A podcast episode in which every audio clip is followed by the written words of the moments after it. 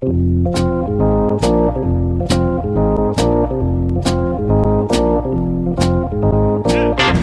us a little bit about what you saw and, and, and being able to relay that message to Cora when you watched Kimbrel pitch and, and kind of help out so he wasn't uh, tipping his pitches. So tipping pitches, we hear about it all the time. People at home understand what tipping pitches is all about. It's amazing. And that's remarkable.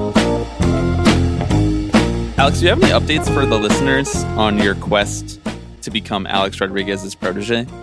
You know, so I did. I looked into this the other day because I was curious to see if I could find what you were talking about his uh, his professional development seminars, whatever they are, and I was having trouble actually tracking anything down.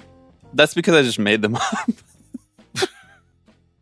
Are you serious? Well, like not. I didn't actually make them up out of thin air. It was like something that I kind of like thought like that he did. You know, like I that was like sixty five percent sure that this was a service that he offered. Right.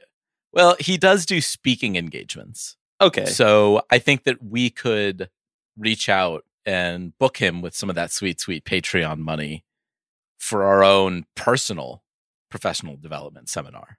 Well, that's a question. Like, would he do a speaking engagement as a podcast appearance for everyone in the world to hear, or is this sort of like a closed Right. door event like Hillary Clinton at Goldman Sachs? That's exactly what it's like. I think it is. He's not just going to give away the goods on No, wax. You're, you're, you're right.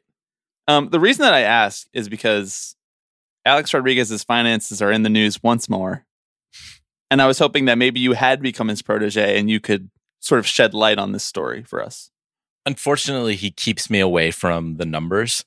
Hmm. I don't really, I don't really get to see that, see that side of things. Um, so when it all goes belly up, I'm gonna be, I'm gonna be finding out when you do. I'm gonna be, I'm gonna be on on Indeed.com. Like, wow, Sure. That's that's how quickly things change. Well, he didn't keep Josh Kosman of the New York Post away from the numbers. According to Josh Kosman of the New York Post, uh, Alex Rodriguez only paid for 7% of the first 20% that he and Marc Lore invested in the Minnesota Timberwolves. The second 20% is due in September. And our man A Rod is again short on liquid money, this reporting says.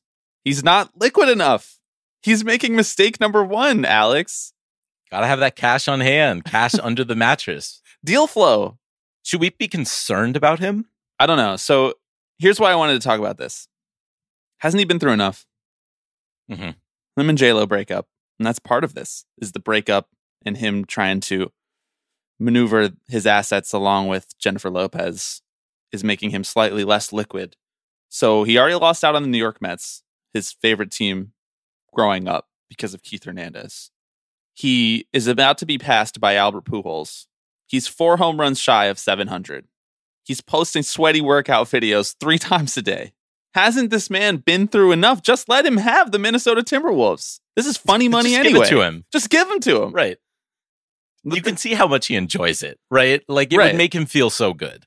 The smile on his face as he holds this Wilson basketball in this stock photo that appears of him and Marc Lore holding basketballs every time that there's a story written about the Minnesota Timberwolves.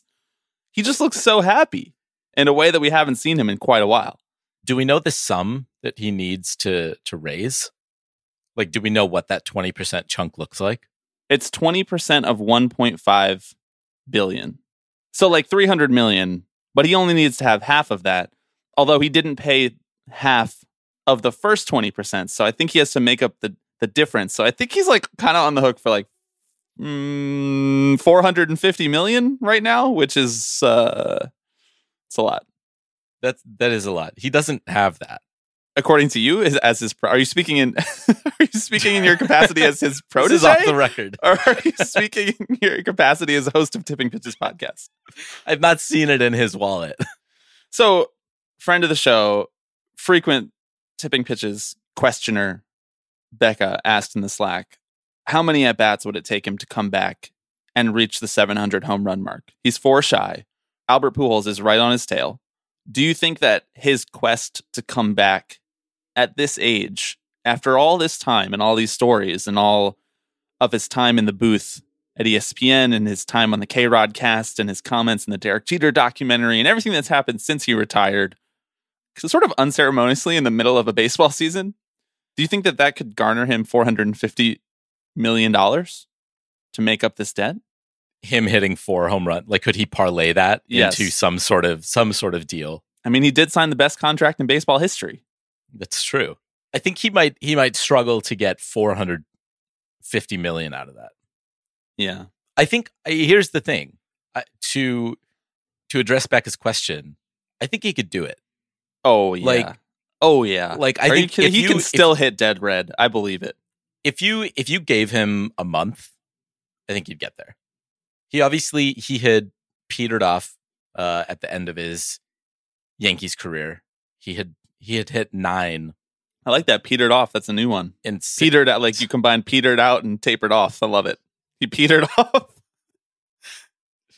nine home runs in his in final season. games. In yeah, in 65 games. Oh my god, that's more than I would have guessed. Nine home runs in sixty-five games. Like he could DH in, in the league right now with some of these yeah, and, some of and- these hitters hit that I 20. see. Yeah. But that is 6 years ago, right? The game has changed. A-Rod himself has changed. Right. But again, like you said, we've been seeing him at the gym day in and day out. He's not putting in that work for nothing. He's trying to get himself that slow pitch softball uh, contract. To answer Becca's question, I think he could do it in 400 plate appearances. One home Really? run for every 100 plate appearances. Yeah. Do you think that's low think- or high? I think that's high. I think he could do it in less. I think he could do it in like 250. 250. Jeez. James McCann could never. Can A Rod catch? just wondering. You know, just one Mets fan wondering aloud. Aside from catching strays from the New York Post about his his liquidity. Okay, we have an exciting podcast coming up for you. We talked for a long time with Eugene Freedman, who is a mainstay on baseball and labor Twitter for his actual legally backed up opinions. He is a labor lawyer um, who is a great follow about CBA matters and minor league unionization matters. We focus primarily on the minor league unionization news. We also talked with Allison McCague, who is one of the hosts of A Pod of Their Own, which is a New York Mets podcast part of the Amazing Avenue SB Nation suite of Mets podcasts. I'm a big fan of that show. We talked to Allison about their Dollars for Dingers drive. It's another great conversation. We're going to answer a couple more listener questions. Maybe we'll talk about the MVP. I don't really know. I don't know if people need to hear more people talking about the MVP. But before we do all of that exciting stuff, I am Bobby Wagner, I am Alex Baisley. and you are listening to Tipping Pitches.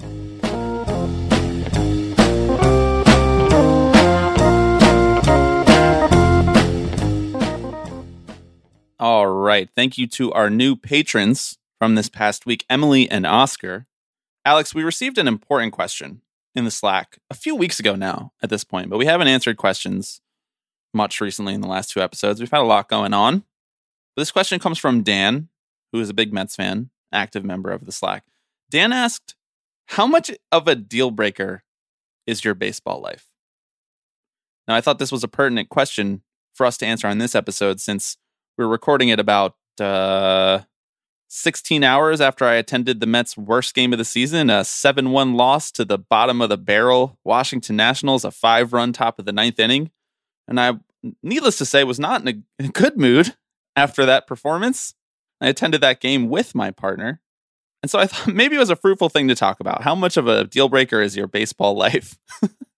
this question spurred more conversation in the Slack than just, just about anything that has happened in the baseball world outside of minor league unionization. So uh, I turn it to you first. Dan el- elaborates if someone won't participate in or appreciate your baseball life, are they less likely to be in your life? Has your dedicated fandom caused a divide in any relationships, romantic or otherwise? Or stopped one from growing further? Luckily, I've never been in a position where I've had to choose mm-hmm. between a, a person I love and and a, a mid August A's game against the Rangers. Mm-hmm. I suppose it, the the question kind of depends on some of those those things that Dan included at the end of his question, right? Like, I, Yeah. does the person need to actively participate in my baseball fandom? It'd be nice, but eh, is is that going to be the deal breaker? No. Does the person actively disparage my uh, my baseball fandom, that might be a bit of an issue.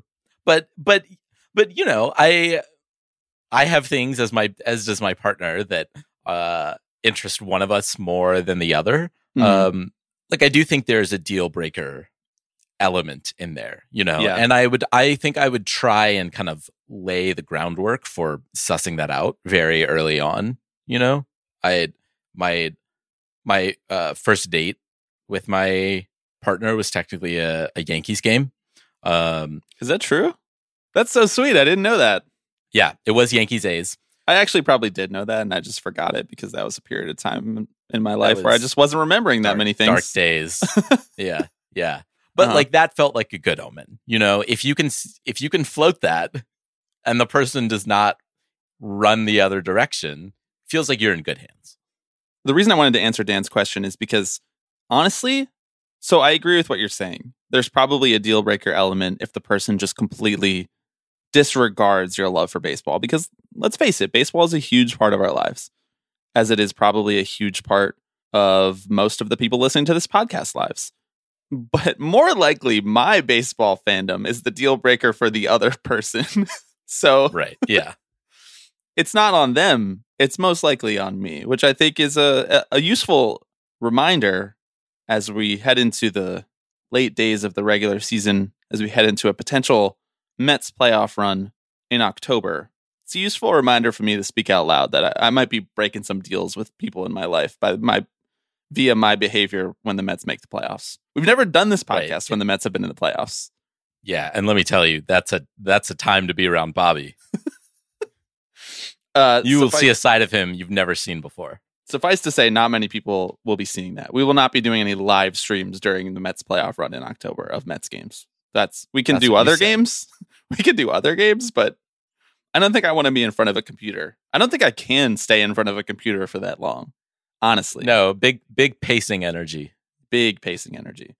We needed we just needed to answer Dan's question because a lot of people were wearing their hearts on their sleeves in the Slack about how much of a deal breaker their personal baseball fandom has been in their lives.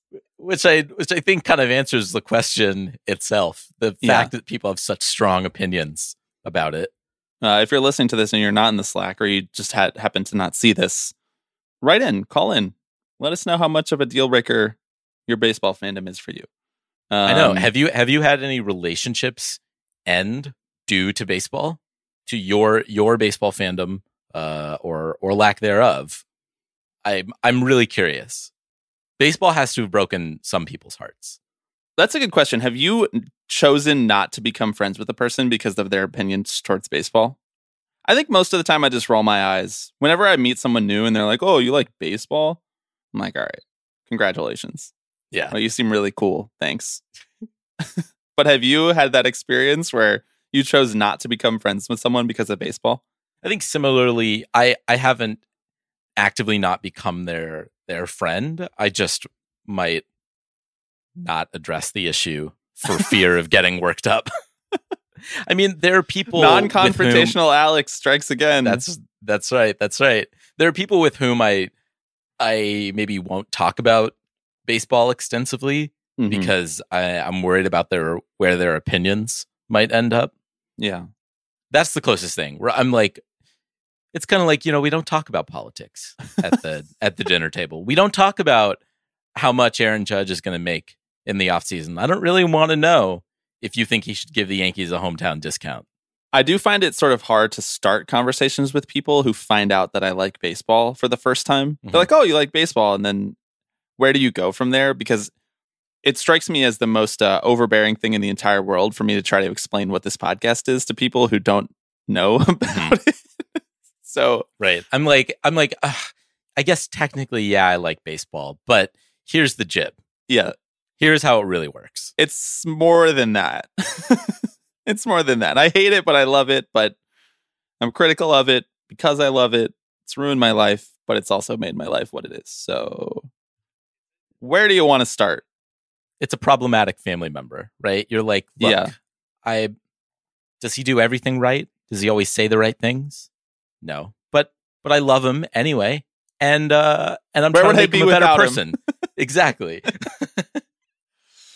All right. Well, um, speaking of baseball, improving and trying to make it a better place in person, I guess, if, if we're talking about it as though it's a human, uh, we're going to go to our conversation with Allison McCague to talk about Dollars for Dingers. Uh, now, if you're listening to this and you don't know about Dollars for, Dollars for Dingers already, we'll get into a little bit in the conversation with Allison, but please make sure to check out the links in the description below or go find Allison on social media and Twitter to see where you can donate for this this great fundraiser that's very interactive and cool and a fun way to, to bring not just Mets fans but all baseball fans together. Don't forget to come and pick up your feelings. Don't leave no pieces. You need to hurry and Okay, we are now joined by Allison McCague of A Pod of Their Own. Allison, hello. Welcome to Tipping Pitches. Hi. Thanks for having me, guys. Um, Allison, you're here to talk about Dollars for Dingers, which is a fundraiser you guys have been doing for how long now? This is the fourth annual Dollars okay. for Dingers, so since 2019. Dollars for Dingers for folks who don't know, who aren't fans of a pod of their own, which is a wonderful podcast that you should listen to if you like the New York Mets or you just like anything in the baseball world. Um, it's a fundraiser for that raises money for every Mets home run hit and donates that money to the domestic violence National Domestic Violence Hotline. Um, so we wanted to have you on to talk about that and to talk about how this idea even started and how much it's grown since it started. But of course, we just want to hear. We also want to talk about the Mets because the Mets we're we're Mets sickos here now too. Even though currently, as we record this, our uh, Twitter is comma a Yankees podcast. But Tipping pitches a Yankees podcast. It's really painful. I saw that. Actually, I was like, "What bet did you guys lose?" yeah, a really embarrassing public bet on the podcast. Um, but tell us about tell us about how Dollar Finger started. Sure. Um, so a pod of their own is um, part of the Amazing Avenue uh, SB Nation site, um, and we are the podcast uh, as part of that podcast network that's run entirely by women. Um, it's myself and two other women who host the show um, together. Um, and so we kind of, when Amazing Avenue like expanded out its podcasting efforts from just having one podcast to having a whole bunch of them, um, we were sort of the podcast that was like the women led podcast. And we were also the one who talks about like social justice issues in baseball. And so obviously a big cause that's been close to our heart for a long time that we've like yelled into the void about on our podcast for a long time is um, is domestic violence uh, and you know the issue that it is in baseball and MLB's like inability to deal with it um, not just MLB, obviously, like all sports leagues fall yeah. short in this regard, but uh, we particularly care about MLB on our podcast. Um, so we we just we felt powerless for a long time. We were like how how much good are we doing just really just like screaming into the icelandic void about this on our podcast? Like it makes us it's cathartic. It makes makes us feel better but like is it really making any material difference? We really want to do something more um, so that's kind of how Dollars for Dingers came about. It started in the 2019 season and it has grown beyond my wildest imagination um, to be something that we look forward to every single year. And it just gets bigger and bigger every year. To date, we've raised over $25,000 for the National wow. Domestic Violence Hotline um, between all the years that we've done it. Um, and so it's just been really, really humbling to see the outpouring of support and every year the number of pledges growing um, and people getting the word out. It's just been, it's been really awesome. Um, and so we're really excited to make this one even bigger this year. so this culminates also in a, an event at Citi Field as well, right? Can you kind of talk a little bit um, about that and the the the process of of this whole kind of drive leading up to that that uh, that date at Citi Field? Yeah. Um, so obviously the the crux of the fundraiser is, as you guys already said, it's during the month of September. We collect pledges for every Mets home run dur- hit during that month. So you can say like two dollars per Mets home run, and we have a, a, spreadsheet where people put their pledges in, and obviously like that raises a ton of funds. Um, but in 2019, we also had an in person event at Mikkeller. At the time, it was Mikkeller at Citi field. Um, and we had a bunch of awesome prizes donated to us for the fundraiser, including from the Mets themselves, donated memorabilia to us. And that was such a huge success. Um, and we had so much fun um, that we decided to make that an every year thing. Um, so sometime during the fundraiser, usually towards the end, although this year with the way the Mets schedule is and like when their home games are, um, it's kind of in the middle a little yeah. bit. But we try during the second half of September, we always have this uh, fundraiser uh, this in-person event. Uh, sadly, in 2020, we could not have an in-person event because of the pandemic. Um, but in 2021, we returned in person. But still, sadly, we could not have it at Citi Field because there was no um, brewery in that space uh, where Mikkeller used to be. Mikkeller closed down during the pandemic, which we were devastated about. So we did have it at Catch in Astoria, and it was still awesome. Uh, but it was like hard to get like the foot traffic the way that you get at Citi Field, where there's already like a built-in like huge crux of Mets fans, many of which don't know that this is happening and we'll just like walk in and be like oh hey prizes neat yeah. and we'll th- throw money our way. Um so we're really excited to be back at Citi Field this year. Um so the ebbs has moved into the Mikkeller space where Mikkeller used to be. So now it's ebbs um and we will be having it there at four o'clock in the afternoon on september 17th which is saturday. The mets are playing the pirates that day. It's the gary um bobblehead for the gary keith and ron uh three-headed bobblehead uh the three-part bobblehead it's the Gary Cohen one. Uh, so we hope that there will be a very big crowd for that um, already without uh, us having to entice addition, additional people to come. Uh, but we really, really hope to see as many people there as possible. We will have so, so many awesome prizes, including memorabilia, signed memorabilia from the Mets. We we have not, we cannot yet reveal which players, but in the past we've gotten Degrom signed baseballs, Nimmo signed bat. So like there will be cool stuff. Uh, we also have t-shirts from various. Uh, we have BreakingT uh, gift cards uh, for those of you who know BreakingT, and uh, they they're working with athlete logos now. So you could get yourself a nice neon tee from that gift card. Um, Ebbs themselves will be donating a prize pack of beer and swag. Um, so, and there will be food specials and beer specials, 15% off uh, at Ebbs for anyone who is coming for our fundraiser. So, uh, it should be a really good time uh, and it should raise a lot of additional money for the National Domestic Violence Hotline. Judging by the uh, the crowd and the uh, promptness of the crowd during the Ron Darling bobblehead game, which Alex and I attended just a couple weeks ago, there will be no shortage of Mets fans there early with uh, with some time to spare for that baseball game. Uh, that it's quite intense the yeah. the desire for those bobbleheads. So hopefully and you can. I will say that this is like I hate to reveal this to such a big audience. I want to like keep this secret close holds so that only my friends and I know about it. But I'm gonna do it because I think it'll help our fundraiser a lot. I will say that the right field gate, which is the closest gate to where Ebbs is on Ebbs is on Seaver Way in the old Mikkeller space. Mm-hmm. Um, that is the best place to go get your bobbleheads where there's no line. Wow, you heard it here oh first. my god, you heard it live reveal on tipping pitches. The, the, the true right Mets fans know the, the rotunda is always a mess because obviously it's the main entrance to get in. So people are gathered around the home run apple, the Seaver statue, all that huge crowds. And it's also right where the seven train gets off. So all the people mm-hmm.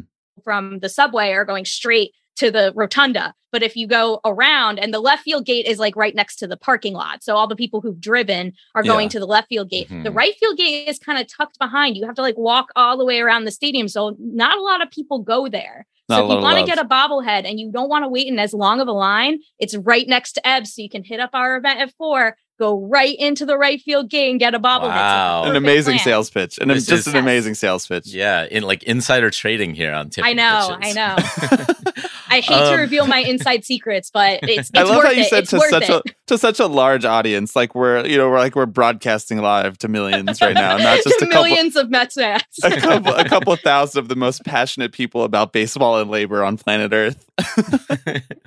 um, I first of all, I think it's really awesome that a lot of local organizations have gotten on board with this. Um, I think it's really cool that you've been able to rally support around this cause. Um, and I think it's really cool and also interesting that the the Mets have decided to participate in this as well, right? The yeah. Mets obviously being one of the 30 Major League Baseball teams. right. um, famously. And famously. Sometimes not, really. Right. It, yeah, it depends on the year. Sometimes by um, name only but that that strikes me as really kind of interesting given that uh, a lot of times the teams are the ones who are the problems right when it comes yeah. to dealing with issues surrounding domestic violence as it pertains to players uh, and that sort of thing what was your kind of guys reaction when that uh, the prospect of that sort of partnership first bubbled up um, were, was there any like no absolutely not i mean i can't i can't imagine like you you can't look for a better partner than than that but i'm curious how you guys felt about that Right. And and you know, the Mets are not innocent of this. Like Mm-hmm. they brought back Jose Reyes after they knew uh, that he was an abuser. Um, Mhm. and that was like that was kind of one of the biggest like things that we talked about on our podcast that sort of led to this. That was like a Mhm. huge like fire in our belly driver was how upset we were at the Mets for bringing back Jose Reyes, knowing that he was an abuser. Um, And it was something that lasted so long. Like it was right in front of everyone's face for so long, and it was just a mistake from the very beginning. Yep. And you know and they they put him out there right next to david wright on david wright's last game he is in fact coming to old timers day so it's not Yeah. like it- it- it's not like they remain it's not like the new regime has completely turned over a new leaf in this regard so yeah it was a struggle um but i think that you know it, with the new regime the mets are making a lot of progress obviously with jared porter and that whole mess.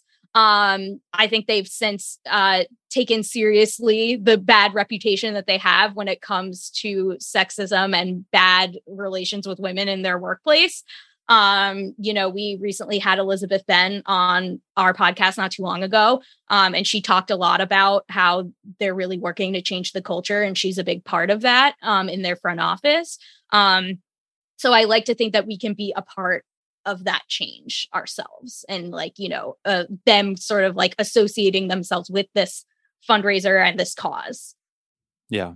And I mean, I think it's what makes it so hard to talk about these things sometimes is that none of these organizations in Major League Baseball, certainly as as a whole, are like not really monoliths. You know, like Right. there there can be like 95% of the organization trying to do the right thing, and then the 5% of people who have the ability to sign Jose Reyes and bring him back Yep. are undercutting a lot of the great work that the rest of the organization is doing. And so, you know, it's it's I think encouraging to see the willing participation in something that, that you guys are organizing and trying to do for good. Um, we, we were talking before the podcast started about the creative donations that people have decided to make. Do you have any favorite ones? So, of course, you can donate a dollar amount of your choosing per home run for September, but you can also donate for more obscure occurrences within the world of the New York Mets. Do you have any of uh, some favorites or examples for for people if they want to get more creative oh my with it? goodness oh my goodness there have been so many already um i really love all the people that are doing hit by pitches which is like a thing that's i think new this year. It's like- it's kind of like the theme of the year.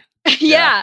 like i don't think that that was like an uh, an extra donation in any past year. Like they would do you know like there are typical ones like degrom strikeouts is a big one and things like that. And people will choose specific players. This year i would say that the most popular specific player dinger choices are um, daniel vogelbach and mark canha Wow. uh, lots of people are donating extra money for vogelbach dingers and canha dingers A real Um, representative sample of the apart of their own fan base, I think. I was gonna say I think so.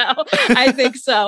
Um, and it's kind of like for two different reasons, those two guys, Mhm. right? I feel like Mark Canha is the most like in the spirit of the podcast. It's like the people who listen to the podcast are most likely like Mark Canha is probably one of their favorite players. Whereas Yeah. Daniel Vogelbach, it's just like, we want to see the beefy boy hit dingers. I, I there's there's someone on here who's donating uh, two dollars and seventy cents, a penny per pound for each Daniel Vogelbach home That run. is- I'm like, So dope. wow. that is our lovely uh podcast producer Brian Salvatore um and it's it's great um I love seeing the uh the creativity that people bring um Linda Surovich, fellow co-host, is donating for every Edwin Diaz narco and more money when Timmy Trumpet shows up live, which is happening. It's not happening during September, so we had like a very hearty internal debate about whether that whether, counts whether it should be and we decided that it counts half. So she is donating extra because Timmy Trumpet is coming, but it's not during September, technically during the fundraiser. But um, this year, another new thing um, that I love to see uh, that hasn't been present on past uh, donations is extra for um, playoff related things. Like that's winning the NL East. Mets winning the World Series, how far they advance in the playoffs, how many dingers they hit in the playoffs, all those things, which are technically after September, but I will certainly allow it because it is um, that is something that hasn't really happened in the past. Uh, a couple of times we had, you know, folks like like throw in like a hundred dollars if the Mets win the World Series because you know it is 2021 Mets and we yeah. know by September that they're not winning the World Series. uh, but this year those donations are more numerous and they are serious because yeah. it might happen. Yeah, know. Lot, lots in here about um about Braves losses as well, which I appreciate. Someone um someone donated for if uh if the Mets beat Spencer Strider in the final uh series of the year. I was just really gonna say if it weren't if it weren't so much work for you, a really good donation would be like every time the Mets get a hit that's under 80 miles per hour exit velocity because of how upset the Braves fans have been about their soft contact hits. Every time a Braves fan tweets uh, screenshots of baseball of baseball savant pages of the New York Mets exit velocities. Literally, yes, that would be doubly satisfying. Doubly satisfying. The very lucky New York Mets. Um. Well, I hope that our listeners will go check it out. Dollars for Dingers. If you live in New York, I hope, and you are able to get out to the the nine seventeen game. I'm sure it'll be really really fun. Um, is Allison, is there anything else that you want people to know about this, where they can find it most easily? We'll of course link everything in the description for people to click straight to from their podcast app. But if they are driving right now and want to get back to it later, what's the best way to find it? Yeah, so it's currently the the link to our um, spreadsheet is currently the pinned tweet on the a pod of their own Twitter account. So if you go to at a pod of their own and you go to our pinned tweet, that is uh, where you can find a link to the spreadsheet. Um, but if you are not like a person who is who is on Twitter, which God bless you, log off forever. I wish I could. Um, if you're not really a person who's on Twitter or like not wanting to find it that way, and you want to make a pledge and you like aren't familiar with like Google spreadsheets or aren't comfortable using it, you can always email us aa dot a pod of their own at gmail.com. If you email us your uh, pledge, I'll put it, I can put it in the spreadsheet for you. That's awesome. Um, before we let you go, I'm curious because this is a really uh, awesome project and very easily replicable. Uh, ha- have you ever had conversations with, um, I guess, other fans from other fan bases or anything um, who might be interested in kind of doing the same thing? Because again, like like you said, it's a it's a spreadsheet that you know you can i mean it's a lot of work to put together but it doesn't require any special infrastructure or anything nope. like that to set up any enterprising person with a certain a reasonable amount of time can replicate this spreadsheet yeah. pretty easily um, we have in the past uh, i believe it was the first year we did the fundraiser actually we partnered with um, cup of cubby blue which is the Bleed Cubbie Blue um, a, a, podcast also run by women, Sarah Sanchez. Uh, shout out to Sarah, she's awesome. Um, so Cubs fans have been huge uh, for us. They uh, we partnered with them the very first year, and we sort of had dueling spreadsheets where like the Cubs fans were donating in, eh, uh, in favor of Cup of Cubby Blue, and we were dueling because we were seeing which team was going to hit yeah. more home runs in September that year the Mets won handily just because, you know, I mean, the 2019 Mets did not make the playoffs, but the 2019 Mets hit a ton of dingers, um, more so than I, that was the biggest dinger year as far as like the the dollar amount. I mean, we've we've raised more money as as time has gone on because more people have found out about it, which is great. So we've got more pledges. But as far as like the most home runs hit during the month of September 2019 Mets, the OG still king, um, still king. But we'll see if the 2022 Mets can beat them out who knows? I mean, part of that is that Pete Alonso was like breaking the rookie home yeah. run record that year. Yeah. So. The, thank you, Rob, for keeping the juice ball around when I was going to say twenty nineteen dollars for dingers was going. September, you know, he's got a like boxes and boxes of them. Like the yeah. juice balls are in a warehouse somewhere. Can we maybe just like get access to that just for for charity? Just for ter- for, for a good cause. More dingers, please. Juice juice the ball, juice those balls right back on up. Allison McCague, thank you so much. Thank you guys. Appreciate it. You keep running for another place to find that saving grace. Okay, thank you to Allison. Like I said, links in the description where you can go find out more, sign up, donate, all that good stuff. We're going to go to our conversation with Eugene Freedman in just a minute, but I wanted to talk with you first, Alex. What's up? What's up? Where's your head at on unionizing the minor leagues? How are you feeling? It's uh we're recording this a week since we found the news out. I guess there's a possibility that the exact same thing happens to us that happened last Sunday night, where we find out some huge fucking news after we have the entire podcast edited and scheduled. But other than that possibility, how are you feeling? I'm feeling good now that the dust has settled a little bit and I've been able to get my my thoughts in order. Uh, I I think talking with you last week really helped me kind of collect my my thoughts, and I really appreciated our conversation with Eugene that you all will will hear in a minute because I think it gave context to a lot of the the news that's come out, and also maybe assuaged some of my concerns that I I maybe have had around the unionization process, which is going to be a long one for sure. But I'm feeling relatively optimistic about their ability to get this done, in part due to the fact that they're they're doing it. You know, mm-hmm. like mm-hmm. as we said, it would be a massive undertaking for them to do this without some sort of confidence that they have the votes that, that they need to at least get the formal vote for a for a union, right? So like I'm feeling good. I'm cautiously optimistic. Yeah. So as we sit here to record this, it's September 4th, Sunday. Tomorrow is Labor Day. Eugene sort of alluded he he made a little hint and and maybe by the time people are even listening to this there will be some sort of announcement. I'm just going to go out on a limb here and say that I think on Labor Day they might come out and be like we have the 30% union cards. We're mm-hmm. filing with the NLRB getting giddy just thinking about it.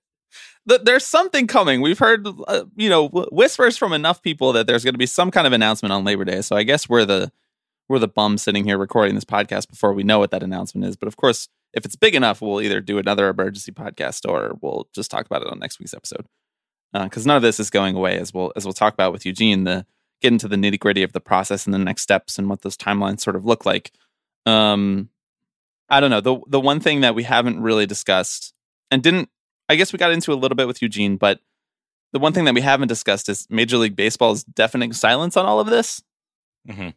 Which the fact that they didn't have some sanded down PR statement ready to release to the public is a little bit surprising to me. Like, I don't know if it necessarily means that they were caught off guard by this news or if this is part of their strategy to wait and respond until the minor leaguers have demonstrated their support and filed their election. But I'm a little bit surprised that they're not getting more out ahead of this. And I guess if I'm reading it optimistically, I think that that sort of means that they're a little bit on their back foot. Yeah, and I like you said, we we get into this a little bit with Eugene and kind of what might be stoking MLB's tendency to keep quiet and why that me- might be a part of a strategy for them. But I do think we're going to play like neither of us are under the illusion that Major League Baseball will most likely voluntarily recognize the the union. Rob Manfred is no friend to organized labor, and so maybe it's not super surprising that they're just going to kind of let this thing play out, which is not to say that I think they're not doing anything, right? I think they've they've likely already started organizing their campaign against unionization internally, but it doesn't really behoove them to say anything publicly right now, right? Because there's nothing that would make them look very good outside of saying, "Yes, we support this." which doesn't feel. But that's doesn't never stopped them before. Is what's so funny. Like that's never stopped them from going out there and shooting themselves in the foot before, especially with regards to labor issues. Like, yeah, there was nothing that was going to make them look good in the pandemic, trying to shorten the season and pay the players as little as possible. But it seemed like Rob Manfred was doing Q and A's every fucking week. If you can remember yeah. that time. No, you're right. I think that this situation is just a little more hairy for them, right? And a little more fragile because they're bound by yeah by labor laws, right? And and and the unknown exactly. But you're right that it's kind of kind of funny that all of a sudden they've wised up. All right, well, we're gonna get we're gonna talk about this a ton with Eugene. So why don't we just go straight to that conversation? Just hold your own road and raise your own babies. Smoke your own smoke. All right, Bobby, we are back now, joined by a guest who uh, it's been a long time coming. We've uh, we've been trying to make this happen for a while, and now feels like uh, the most fitting time we could possibly make it happen. It's Eugene Freedman. He's the he's the counsel to the uh, president of the uh, National Air Traffic Controllers Association. He is a union lawyer and, uh, and a bit of a celebrity on uh, on baseball labor Twitter. Eugene, how's it going? Good, good. I don't think I've ever uh, been called a celebrity before. Uh, my my brother calls me media darling. well, there's a few of us in this corner of baseball labor Twitter. You know that anytime anything happens, we're all doing our threads. You know, we're we're talking about the same right. topics, and you're one of those people. Absolutely. You're one of those people for sure. And this is a podcast centered around baseball and labor. So a celebrity amongst our listeners, I'm sure. They know they know your work. We uh Thank you. we obviously have you here to talk about the the recent news about minor league unionization. Um and you know, we have some questions about kind of the mechanics of this and what you expect to see in the coming weeks and months. But but first, I think we just wanted to get your take on on did you think that this would happen either now or in the in the near future? Because it's it's obviously been a long time coming but it never quite seemed that the conditions were were ripe enough or that the political will was there on the part of the players association. So what was your what was your kind of instant reaction to hearing about this news? So um, couple things uh, to preface this um, first i think uh, the advocates for minor leaguers have been really laying the groundwork for many years. Um, they've been uh, doing a great job of highlighting the atrocious working conditions uh, as well as the significantly below market wages that minor league players receive. Um, and I think the the the real um, I don't I wouldn't call it icing on the cake because it's not a positive thing. Uh, maybe the straw that broke the camel's back was uh, when uh, Major League Baseball lobbied Congress to include in its um, uh, appropriations bill a number of years ago. It was an omnibus appropriations bill. Uh, and, and kind of in the last minute in the conference between the House and the Senate, they included uh, language that that basically exempted minor leagues from uh, the Fair Labor Standards Act, which provides for minimum wage, it provides for uh, overtime pay uh, in excess of 40 hours in a work week, uh, and and child labor protections, which really don't apply here. But but you know when when basically Congress said, uh, and I believe that most people in Congress did not realize this when when they passed the appropriations bill. Um, you don't have to pay these players anything um, uh, I think That's that good. Thank, really, thank you, Congress, for not even realizing that. Much appreciated, guys. Yes, yes. So um, I think that's really when um, you know things things heated up because um, that's that took the legs out of a, a long ongoing lawsuit over uh, minimum wage and overtime. Uh, that that the uh, minor league players had filed um, as a collective action, um, and I don't want to get into the specifics of a collective action versus a class action, but uh, in FLSA, it's a it's a collective action. Um, but um, you know, so I think all of that groundwork was was kind of laid already, um, and the minor league players started to, um, I think, band together themselves. Um, but you know, I've I've been to a lot of AFL-CIO meetings. Um, that that's the um, uh, federation that uh, much of organized labor participates in. Not not every union does, and uh, uh, and there have been some discussions recently at the last convention in Philadelphia that that happened in June.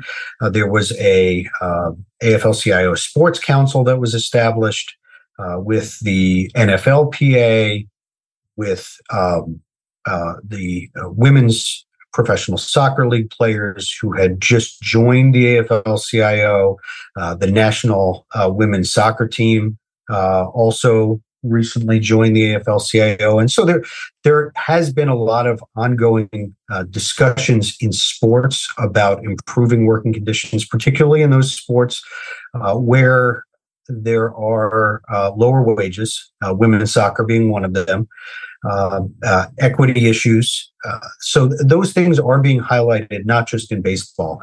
So I think that the time is right. I mean, you you probably saw the the recent um, survey results that said that. Um, 63% or maybe it was 73% i can't remember the exact figure but uh, of americans support unions uh, and that's the highest number in uh, at least five decades uh, so that that's really kind of in the background here. Um, and I had heard some things uh, that were going on just in labor circles about uh, the the framework of potential organizing. Uh, and um, just as an example, uh, my my brother uh, works for the Teamsters Union.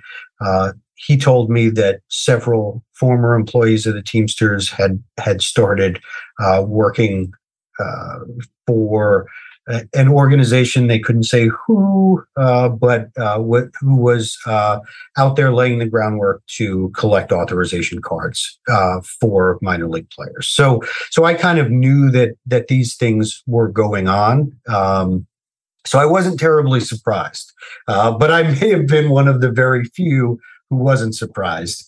Yeah. Um, and i and i really couldn't break the news because it wasn't my news to break. Uh, I'll be honest; I know some other things that are that are on the uh, near term horizon that I can't share because I've been told that they are confidential, close hold. Uh, but um, you know, I would expect more news uh, in the very near future. Wow, yeah. a tease. Okay, some, some tantalizing right there by Eugene. I mean, so I mean, you you you tweeted right right before the the news broke, basically that tomorrow's going to feel like Christmas for a lot of people, and indeed it did. You were right yes, about that. Yes, yes. So yeah, that, that's what I was alluding to. It was another thing I couldn't, I, you know, announce it. It wasn't my news to announce, but yeah. but I did know about it, and I knew that that the the campaign was going to begin in earnest. Um, you know, so I so I did want to just put it out there that you know something exciting was percolating in the background. Eugene, what do you make of the um, the structure of this, like how it's unfolding with the minor leaguers um, potentially joining the Major League Baseball Players Association? Whether they'll, of course, be in separate bargaining units, um, they'll have their own CBA and everything, but it wasn't always guaranteed that this would be the structure that it would take. Now we had a, a, union push for minor league hockey players a few years back. They're not part of the same union that the NHL players are a part of. Um, the G League union in uh, basketball was supported by the NBA Players Association or the the NBPA. I always me- mess that up. The National Basketball Players Association, but they're not formally in that union. I don't believe so. There's been a couple different models that they could have followed. Um, why do you think it it did end up being authorizing the MLBPA to represent them um, in collective bargaining? So I think a couple things are a factor. One is uh, MLBPA has been very successful in negotiating with Major League Management. Um, I think also the fact that um, minor league baseball was brought under the one baseball umbrella, yep. and Major League Baseball now controls the minor leagues. Um, you know, from top to bottom. I think that was a, a another key factor. So it is essentially the same employer, um, and then um, I think also this campaign is going to take a lot of money.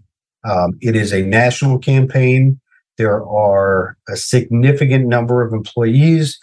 Uh, there are the the employees are spread out across the entirety of the country, uh, mm-hmm. which makes it very difficult to engage in direct communication. Um, you know, a lot of the time organizing is done, you know, right outside the, the plant uh, parking lot. Um, and, you know, in this case, that's very difficult. But there are baseball teams in 30 cities. Um, they all have communication networks to their minor leagues. Uh, players get sent down on rehab assignments. Uh, from the the bargaining unit in the in the major leagues, um, and they've all been in the minor leagues, right? So yeah, you know, in it's a really important sports, right? In, in in other sports, you might skip the minor leagues, uh, particularly in basketball. Uh, you may never play in a developmental league at all, uh, but in baseball, almost everybody does. I mean, there have been a couple of players, particularly pitchers. I think uh, Crochet was the last one to skip the the minors entirely. Uh, trying to think if there was anyone between him and John Olerud. There may not have been, but I mean, like you know, Ohtani came over and he was technically in the minors briefly because they had signed him on a you know a prospect deal or Mike, whatever. But Mike Leake is the one that comes to mind for me with who I think with the with the Reds maybe or the Mariners jump. Now we're just jump, now we're just naming some everything. guys. Now we're just remembering some guys. yeah, yeah, yeah. So I, I think Olerud was the, the, the biggest one, you know, yeah. in terms of like uh, making a splash when that I remember. But be that as it may, like everybody's been through the minor leagues. Mm-hmm. They they've also been there on rehab assignments. They know the players. I think particularly uh, it's important in this organizing drive uh, that uh, Major League Baseball has such strong ties uh, national ties uh, between players. Um, you know, Venezuelan players uh, stay together in the off season, whether they're in the minors or majors. They, they Cabrera and Altuve kind of mentor them all. Uh, you have the same thing with players from Puerto Rico. You have the same thing with players from the Dominican. Yeah. And I think that those ties are going to be really critical here. And, you know, if another union, um, let's say the the laborers international union LIUNA um, decided to organize the minor leagues um, they would not have that same connection to the players that uh, the major league baseball players do yeah. um, and so i think it's really critical i think it's really helpful um, and you know I anticipate that that because it's such a high profile campaign, they'll probably get some help uh, it won't just be Major League Baseball Players Association doing the organizing. I think they'll they'll get some additional help uh, in the organizing process. Obviously, the the season is winding down, both for the the major leagues and the minor leagues. Can you talk about um, the any potential challenges that might pose to this organization uh, uh, effort? I know I know you've you tweeted a little bit about how their seasonal workers status, um, you know, makes it maybe slightly more difficult for MLBPA to to keep their arms wrapped around everybody, right? Because they're changing teams, or they're or they're graduating from the minor leaguers, or they're not going to see a minor league stadium for three or six months or whatever. So, can you talk a little bit about what the PA might be kind of having to face as these seasons wind down? Yeah, so there there are a number of complications, uh, both in terms of the the logistical organizing, uh, but then also in terms of the legal organizing. Uh, and I'll try to separate them. And I'll first, you know, you named some of the logistical things, right?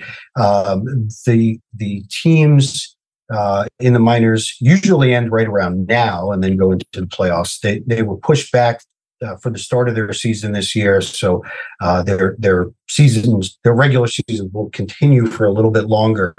Um, but you know they are wrap, wrapping up, um, and so that makes it complicated.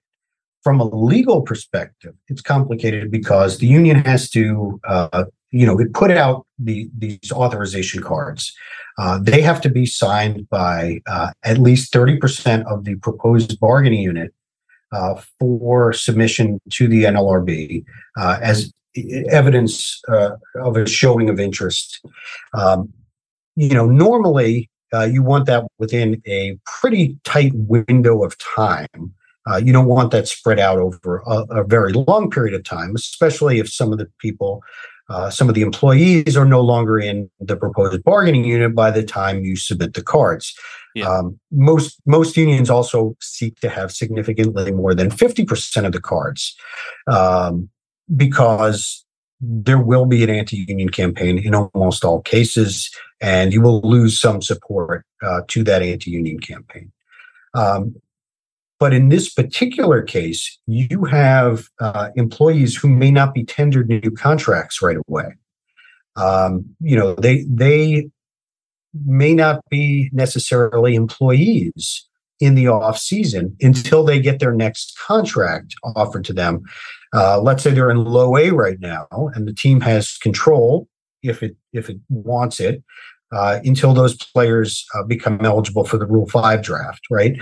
So, and it, I think it varies a little bit by age, um, you know, when they qualify for that, but it, it's basically five or six years of minor league control, uh, as far as I remember. Um, but teams don't necessarily re-sign or offer a contract to every player that they had the previous year. Um, you know, some people are weeded out. Uh, some people become minor league free agents and move teams, but they might not get picked up until uh, spring training the next year. Um, and so, you know, I think that unless the player is a high draft pick, um, they may not have their contract tendered to them uh, until the spring. And so the, there'll be a question, at least, whether they're employees right now, if the union does file um, its petition with the NLRB in the off season. If it waits until the spring, it'll much you know be in a much better place to say yes, these are all employees of minor league baseball. Um, you know, there are also, you know, a bunch of other questions I have. Um, and I actually hope to get some of them answered uh, in, in, in the next couple of weeks. Uh, but I don't know if they're they're going to tell me until they they file uh, their petition. But you know, one thing I'm I'm concerned about is Major League Baseball potentially saying that, for example, rookie league doesn't fit within the the an appropriate bargaining unit. Mm-hmm. Uh, that their conditions of employment are significantly different because they play a short season, because they're all based in the same, essentially one location, very little travel involved. Um, that that it's it's significantly different uh, conditions of employment, and therefore uh, they they should not be in the same bargaining unit with low A through triple A. Um, you know, we'll see what what major uh, the Players Association petitions for, and whether uh, Major League Baseball uh, seeks to clarify the unit or challenge the the bargaining unit definition. Um, many employers do challenge the bargaining unit definition uh, just to slow down the organizing drive. And that I wouldn't put that past Major League Baseball um, because you know Rob Manfred is not a friend of organized labor. Uh, so he very likely will say, put up all the roadblocks you can. And one of them is to say, not an appropriate unit, require a hearing, you know, have the regional director make a decision, maybe challenge that decision to the board. I mean, there, there are a lot of potential hurdles along the way. Now, if, if the Players Association gets 75%, 80% of, of the cards signed, I mean, they're going to ask for for voluntary recognition.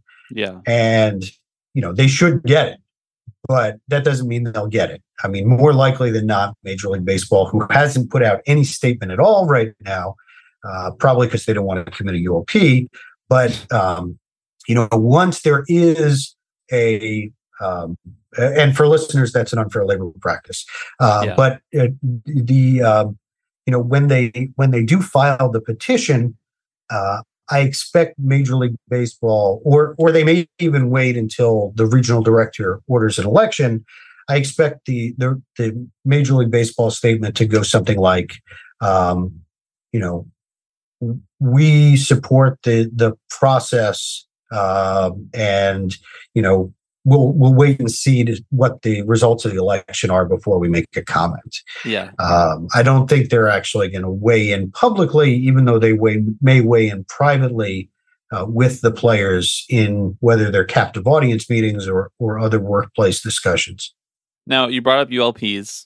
We live in sort of a golden era of unfair labor practices taking place in broad daylight, uh, whether that be Starbucks or Amazon or smaller places. Um, I when this news breaks, of course, you have a lot of people saying things like, "What is Major League Baseball going to do? How scorched earth are they going to go? What are they going to try to do to really beat back this union effort?"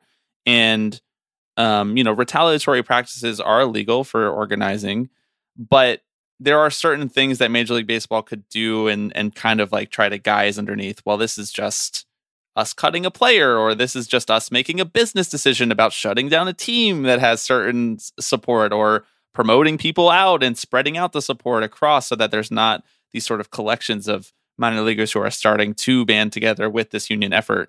Obviously, it's impossible to predict exactly what Major League Baseball will do, but do you suspect that there will be some of that stuff kind of going on behind closed doors? And if so, it, it becomes so unwieldy because there are so many different minor league affiliates in so many different places to be able to fire a U, to be able to file a ULP for all of these different individual cases.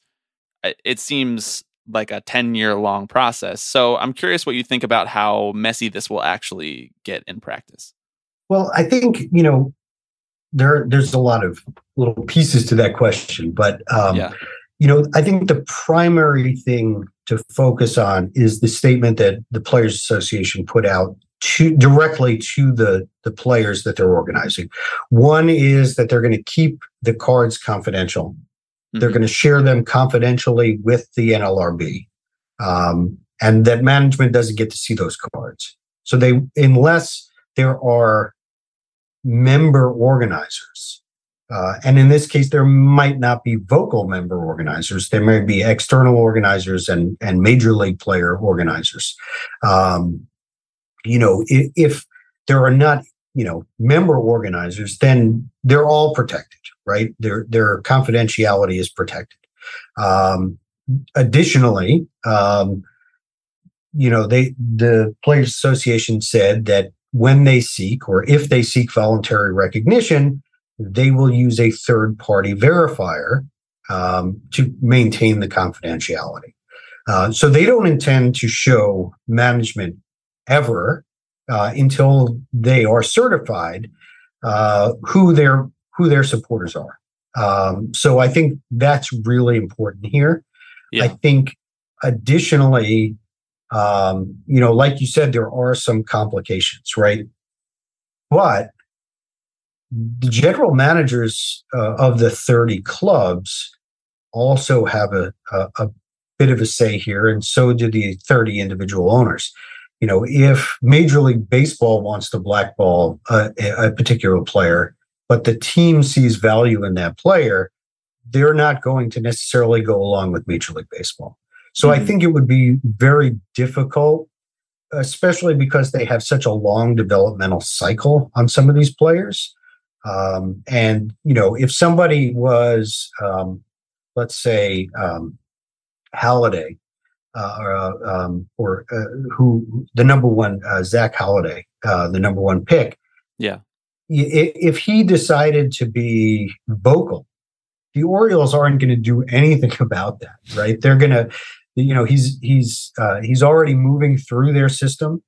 Um, you know, I expect next year he may start at high A.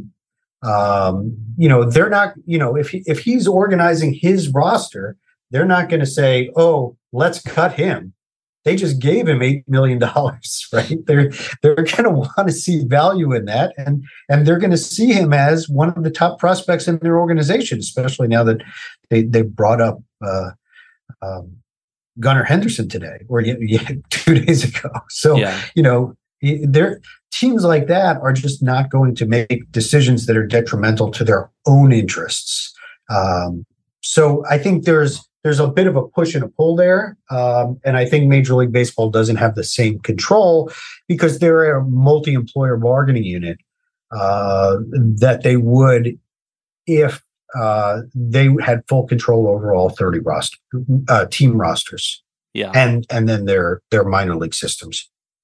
I know there's been some concern uh, that Major League Baseball could do what they did just a couple short years ago, which is eliminate some minor league teams um, as a result of this, as a result, or as a you know an effort to kind of throw disarray into um, into the whole organizing process um, as a way to potentially deter the the support. Do you see that as a distinct possibility? I know there was some some language that was negotiated over in the in the CBA where the Players Association said we don't want to give you the the ability to eliminate more roster spots, but are there are there avenues through which Major League Baseball could say, "Hey, you know, we need to make this business decision X, Y, and Z. These, you know, the the Trash Pandas are now are now contracted. They're now an independent league team. Like, do you see that as something that's that's a possibility in the coming, I guess, months? So, you know, in the last contraction of the minor leagues, they they made it so that every team has the exact same number of affiliates. Mm-hmm. Uh, before that, some franchises um, had more high A affiliates or low A affiliates, or I, I don't think anyone had an additional AAA affiliates, but they may have had more you know in in that rookie ball through through high A category. I think the Yankees in particular had a number of extra A ball teams compared to other teams. And so, you know, if they were to eliminate, they would have to do it, you know, league by league um, and you know maybe they would consolidate low A and high A, or eliminate. They, there are two rookie ball leagues, so maybe they'd eliminate one of them. I don't know that that would make sense to them, just because in terms of the rookie ball leagues, because you know they have enough draftees that they they need two leagues for them. Um, but and they did reduce the draft, but there's still enough players, uh, including unsigned, uh, uh, free agents uh, or undrafted free agents where they where they like to have two rookie ball leagues. Uh, but you know, if they were to do that in the midst of an organizing drive, I think that would constitute at least the basis for filing an unfair labor practice charge. Um, yeah. And I think it would likely lead to to the general counsel through a regional director issuing an unfair labor practice complaint. Um, Jennifer Abruzzo, uh, who is the general counsel of the National Labor Relations Board now, um, has been very aggressive in pursuing unfair labor practices um, and has uh, asked for 10J remedies, which I don't want to go into too much detail, but it basically asks for an injunction uh, against the employer when they're committing um, violations of the act that are so severe that they're you know there may be irreparable harm. Um, elimination of you know 30 teams uh, you know in this case i think she would seek an injunction against major league baseball doing that. Eugene i'm curious can you compare this or could you think of any comparison to a, a, a union effort like in the wider american labor movement that this resembles? Because it's so it's so weird because the mlbpa is such a specific union for such a specific sector uh, minor league baseball is so different than most union drives because it's happening in so many different disparate spread out places. It's part of the reason that it took so long to get to this point. But for the most part like when you are making a union push when you're trying to get people to sign these cards when you're going to an election with the NLRB it's it's one employer in one place joining onto a larger union becoming a shop within a larger union. That's what happened with me and my colleagues at the ringer. That's what happens in most places at most employers. But this is so different. So I'm curious, you know, widening the scope a little bit, does this remind you of anything from either recent or, or past labor history that you can think of? So I think uh, probably one of the better analogies is and and because it's a national unit with a lot of different locations, I think the, the best example are the airlines. Um, and right now, and actually for the third time in probably 15 years, uh, the Association of Flight Attendants is organizing the Delta flight attendants. Um, AFA has um, unfortunately lost two elections. One was shortly after the uh, merger with Northwest Airlines. Northwest had been uh, union; they they were affiliated with AFA. Uh, Delta was un- ununionized, uh, but they were the larger company, and so they were uh, and the larger uh, group of employees. So there was no argument for successorship, um, and so they they mounted an organizing drive, and they came up just short. A few years after that, they they began organizing them again, and and again they fell just short. Um, in this more positive union environment, uh, with a positive union president and an they're under the Railway Labor Act, so it's the National Mediation Board as opposed to the National Labor Relations Board. But um, you know, a, a favorable NMB. Um, I think it's it's uh, more likely now that they will uh, win their election uh, when, once they move forward with it. The National Mediation uh, Board and the Railway Labor Act have slightly different rules for elections. under the National Labor Relations Act, you you vote um, by uh, it, it's a majority of ballots cast, but under the Railway Labor Act, it's a majority of the unit. Yeah, so it's not just the ballots cast. You, you, know, people who don't show up to vote count as a no vote. Um, so from that perspective, it's it's somewhat different.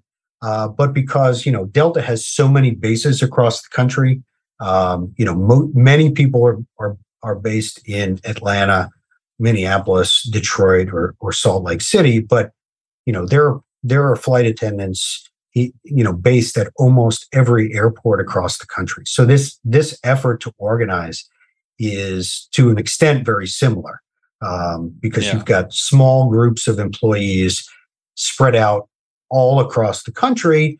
And you've got people who are already members of those unions also, you know, somewhat close or affiliated with them.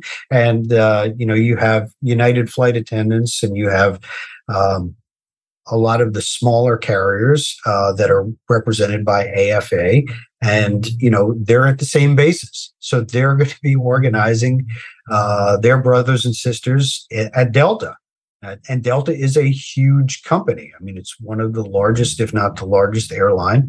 Um, they they are already represent. Their pilots are already represented. Um, so you know, it's it, it to to an extent it, it's similar to Major League Baseball in that some of the employees are represented, but not this this large group. Um, yeah.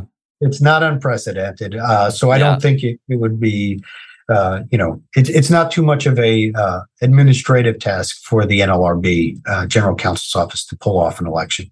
So I we we want to let you go here because you've you've been really generous with your time, but I'm curious just what's what's next in your uh in your mind. I do we sit and wait for the results to come in? How are you feeling about this all? Are you feeling optimistic about about their chances? Uh, yeah, I'm very optimistic. Um, I, I think you know before we get to uh, wait for the votes to come in. I mean, we're going to know when the Players Association petitions for an election. Uh, yeah. They're going to make us an announcement. They're going to say, with 85% of cards signed. We went to Major League Baseball and asked for voluntary recognition. They declined. And so today we have filed a petition with the NLRB and we're asking for an expedited election. I think, you know, you're to, you're to see a statement like that. That'll be the next news. Um, and, you know, there may be interim news saying things are going well. We're getting a lot of cards signed, but it's not going to be, you know, process news. Uh, but when they make the announcement that they've filed the petition, that'll be the next news. And then we'll have to wait for the regional director to issue an election order um, and and see if Major League Baseball puts any of those legal hurdles in the way. I'm I'm optimistic just because this is such a huge step for the MLBPA in terms of like reaching down to its most you know battered down workers, like in a way that they haven't been able to do in like the last couple decades. You know, I think one of the criticisms that that gets levied against union like MLBPA is how involved are you in the wider American labor movement? And just this process at all, organizing the minor leaguers who are being left out, you know, politically and in their workplace intentionally and being paid below minimum wage is such a I think it's a cool it's a really cool move. So I'm I'm pretty excited about all this. Yeah, absolutely. And you know, just from from that um, talking point um, and I know it's not true, but the talking point in the in the management centered media, millionaires versus billionaires, when someone's making four thousand dollars a year to play rookie ball, it take a few years to get to a million. yeah, yeah, it takes a yeah a really long time to get there. I mean, even if you're making thirty thousand dollars for six months playing uh, in AAA, you're not a millionaire. You're not even making you know average wages uh, where you're barely making poverty wages if you have a family of four. So, you know, most of these players are below the poverty line. And it's important yeah. to remember that. And it's important to remember that, you know, everybody deserves rights in the workplace. And this is a, a big step to gaining them. Eugene Freedman, thank you so much for joining us. Um, do you want to just tell people where they can uh, find your your tweets, find your your writing, any work that you're doing? Sure. So yeah, um, my my Twitter handle is at Eugene Freedman. Uh, it's F R E E D M A N. So there's two E's as opposed to uh, the alternate spelling of Friedman. Um, and um, you know, most of my other writing is for my union, NATCA. Uh, so you probably don't see that often, but periodically I will pop up on Baseball Prospectus or Fangraphs. Uh, uh, and I've got a, a, a number of things uh, published at uh, both sites over the years. So uh, you can take a look at it. It's probably not timely, but it can help you kind of dive into some labor history in baseball. Eugene, thanks so much. I hate my boss. Dude think he know it all. And I know I know it all, but I follow protocol. Okay, thank you to Eugene. Thank you again to Allison McCague. Thank you to the five members of our Alex Rodriguez VIP Club tier that we shout out at the end of every episode. There's so many of you. We shout out five of you at the end of every episode as our as a token of our appreciation. Those five members are Connor, Jacob, Becca, JT, and Kieran. Alex, we still have plenty of merch available for people. Could argue an unlimited amount of merch available for people. Over at our website, tippingpitches.myshopify.com. If you don't want to type all of that stuff out, it's just tiny.cc slash nationalize. Um, you were not with me at the New York Mets game yesterday, thankfully, for your own Saturday wow, night. Okay. For your own sake. Although we had great seats, it was a fun time to be at the ballpark in, until about the ninth inning. Well, until about the fifth inning when Max Scherzer came out with no right. That was that's was, when the dark clouds gathered. It's not where it's not when you want to be at the game when you have no context for why the pitcher who always goes seven is out after five and sixty-seven pitches. Yeah, his shortest start of the year. Fingers crossed for Max's left side fatigue. um, but you were not with me at the same. That's so so. Same, I'm always saying Max. this. Yeah, I'm always it's saying this. My left side, my right side, my top side. Uh, you were not with me at this game when uh, a gentleman was wearing a Unionize the Minors Mets colors on the Jumbotron. On the Jumbotron. A gigantic shout out to Wallflower Power on Twitter who responded and said, Glad y'all liked that. What a time to be alive. Being at a Mets game, what seeing our shirts on the Jumbotron. A real silver lining moment there. You could be like that person if you go to our website and buy your own buy your own tipping pitches merch. Everybody's doing it. All the cool kids are doing it. We also have a Patreon. Some of you may be aware of this, but that's a great way to get more uh, more content from us, more occasionally delinquent newsletters from us. Uh, yes, yes. So sorry. You know, we just missed. We just dropped the ball. We just missed a newsletter cycle, and to make up for it, we're sending two straight. Yeah, but we hope you guys have been uh, enjoying the ones as of late. Uh, again, you can get access to that uh, at the at the top tier of our Patreon, our Alex Rodriguez tier, um, which comes along with Q and A's, obviously access to the Slack, other fun opportunities. But there are three tiers for you if uh, if you don't want to sign up at that highest level. Go check it out. Patreon.com slash tipping pitches. What'd you think of the newsletter? You like my idea? I loved it. I've never watched industry, but I'm uh yes, absolutely. I was you already have, thinking of the ways that that we could get Aaron Sorkin signed on to do a. No, to, wait, hold on, slow down. Okay, Adam Adam McKay. That's that would be fun. I, I yeah. could I could stomach Adam McKay despite his annoying online tendencies. We can all just kind of ignore yeah. that and allow him to EP. Mm-hmm. You know, Adam McKay did EP Succession as well, which I know is one of your right. favorite shows. You know, we've yes. we've never lived in the same city when Succession put a new season out.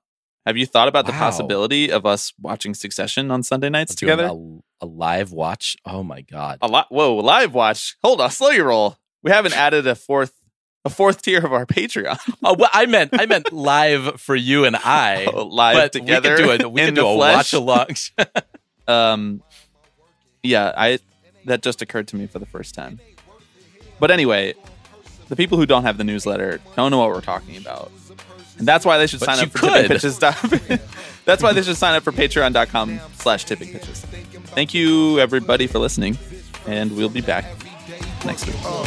I put on my pants, put on my shoes. I pray to God, paid on my dues. I'm trying to win, seem like I was born to lose. Hello, everybody. Uh, I'm Alex Rodriguez. Tipping pitches. Tipping pitches. This is the one that I love the most. Tipping pitches. So we'll see you next week. See ya!